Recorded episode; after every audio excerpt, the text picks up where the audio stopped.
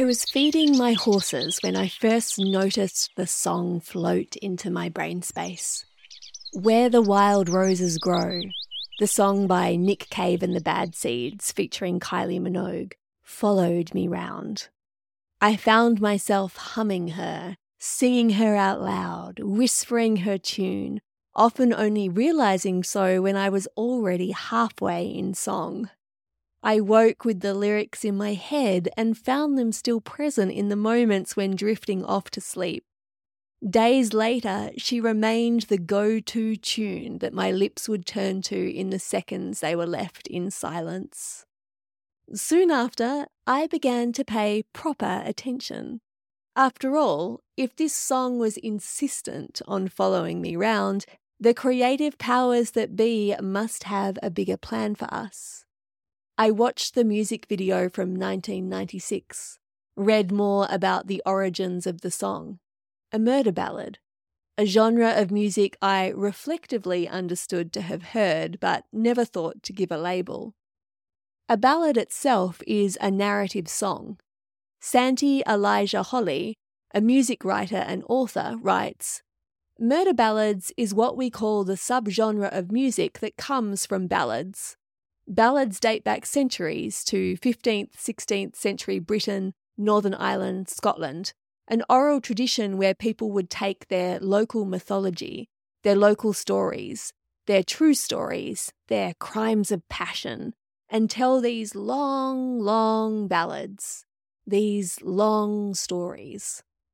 The migration of Europeans to North America saw the murder ballad evolve from a predominantly oral tradition to a written one that went on to influence early American blues and folk music and show up in many other places in the years after. Part of why this took me so long to write was I found myself wrestling equally with a sense of fascination and repulsion. The music video is a work of art. The music itself, sublime. I was, am, enamoured. And as with all good art, Where the Wild Roses Grow touched a place of deep discomfort that for me speaks to the everyday vulnerability of women in the culture and society we're a part of. An uneasiness I continue to look at and sit with despite inward disturbance and lack of answers. Shortly after, a second story slid into my mind Sky Woman Falling the creation myth told by Robin Wall Kimmerer in her beautiful book Braiding Sweetgrass. A relief to think about in opposition. A story of indigenous wisdom that illustrates the responsibility that flows between humans and the earth. I sat with the two a murder ballad on one hand, a creation story on the other. The idea of womanhood resting firmly in between of ribs, of soil, of bitten apples. I thought about the creation stories I'd grown up with. What was it I needed to kill off, or to put it bluntly, murder, in order to live in the body of a woman of the form I want to be, that I want others to be free to be? And in the same breath, what is it that I need to create, to step into, to breathe her into life? This week's poem was my adventure in playing with those two parallel forces. A little longer coming than usual, which feels understandable and appropriate for words seeking this path to be birthed into life.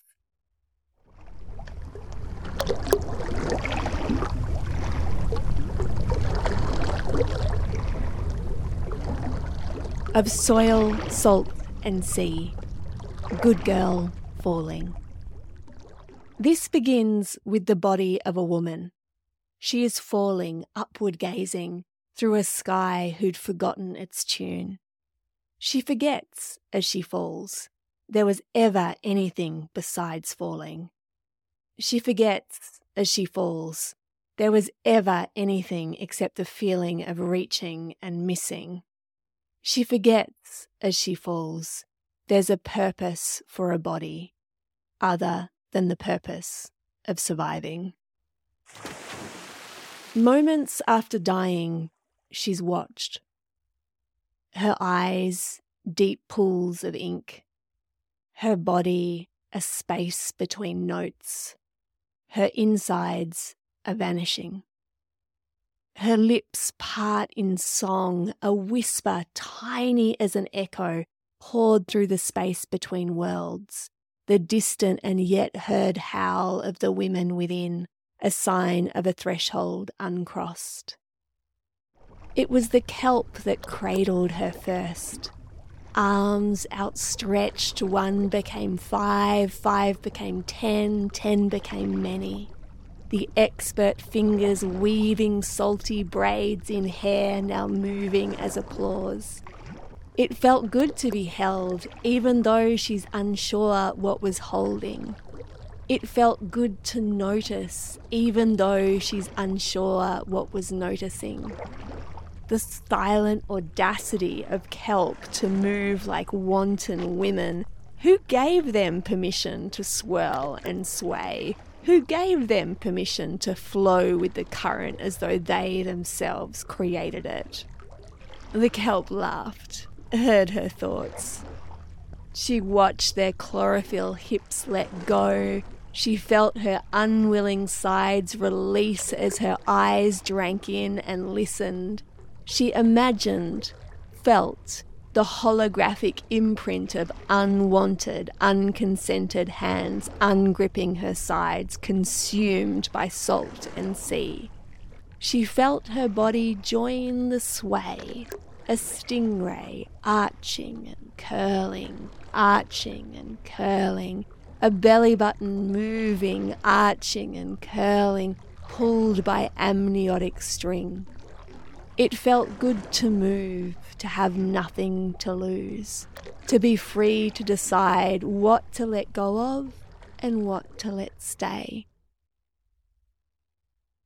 It was the stitches, the stories that gave way first, the words bound up in flesh.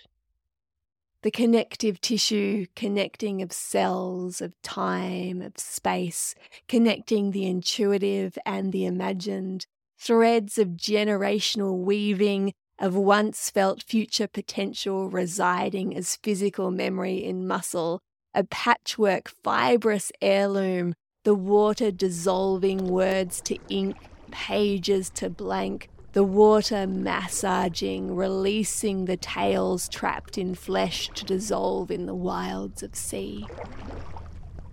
Confused by the salt, unmoored by the movement, the good girl came out next.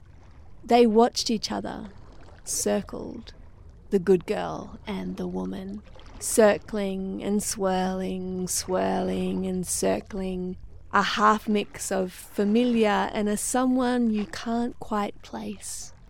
From the good girl to the woman, she handed back her rib her fingers at once feeling for the whole of open flesh unknowingly unsealed at her side. In her palms, the good girl placed the dirt, adding stain to hands and feet, the essence of creation to which she'd never claimed. In her spine, the good girl placed the kauri, a tree of strength and courage. You'll need this, she whispered softly, placed an apple in her pocket, and with that she sank away. It was the need for air that brought her to the surface, the body of a woman upward rising towards the sky, busy remembering its tune. She lay on her back before a moon that hung unarmed, unprotected, defenseless and not needing of defenses all at once. She lay on her back, spine strong as a canoe, water gently undulating towards land. The woman felt comfortable in the silence and the darkness. To always need the lights on, she thought firmly, is a betrayal to a starry sky requiring black. This ends with the body of a woman, her eyes deep pools of ink, her body a space between notes, her insides a reckoning.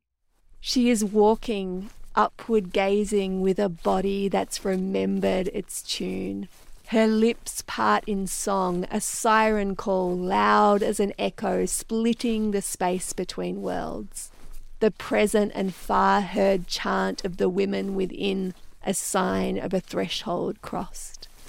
In her pocket, she reaches, takes hold of the apple.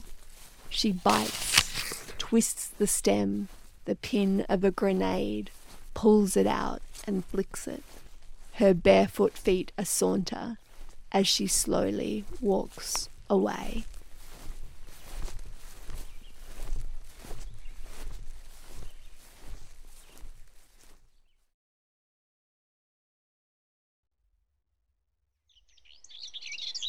Thank you for taking the time to listen to another beautiful question with me, Jane Pike.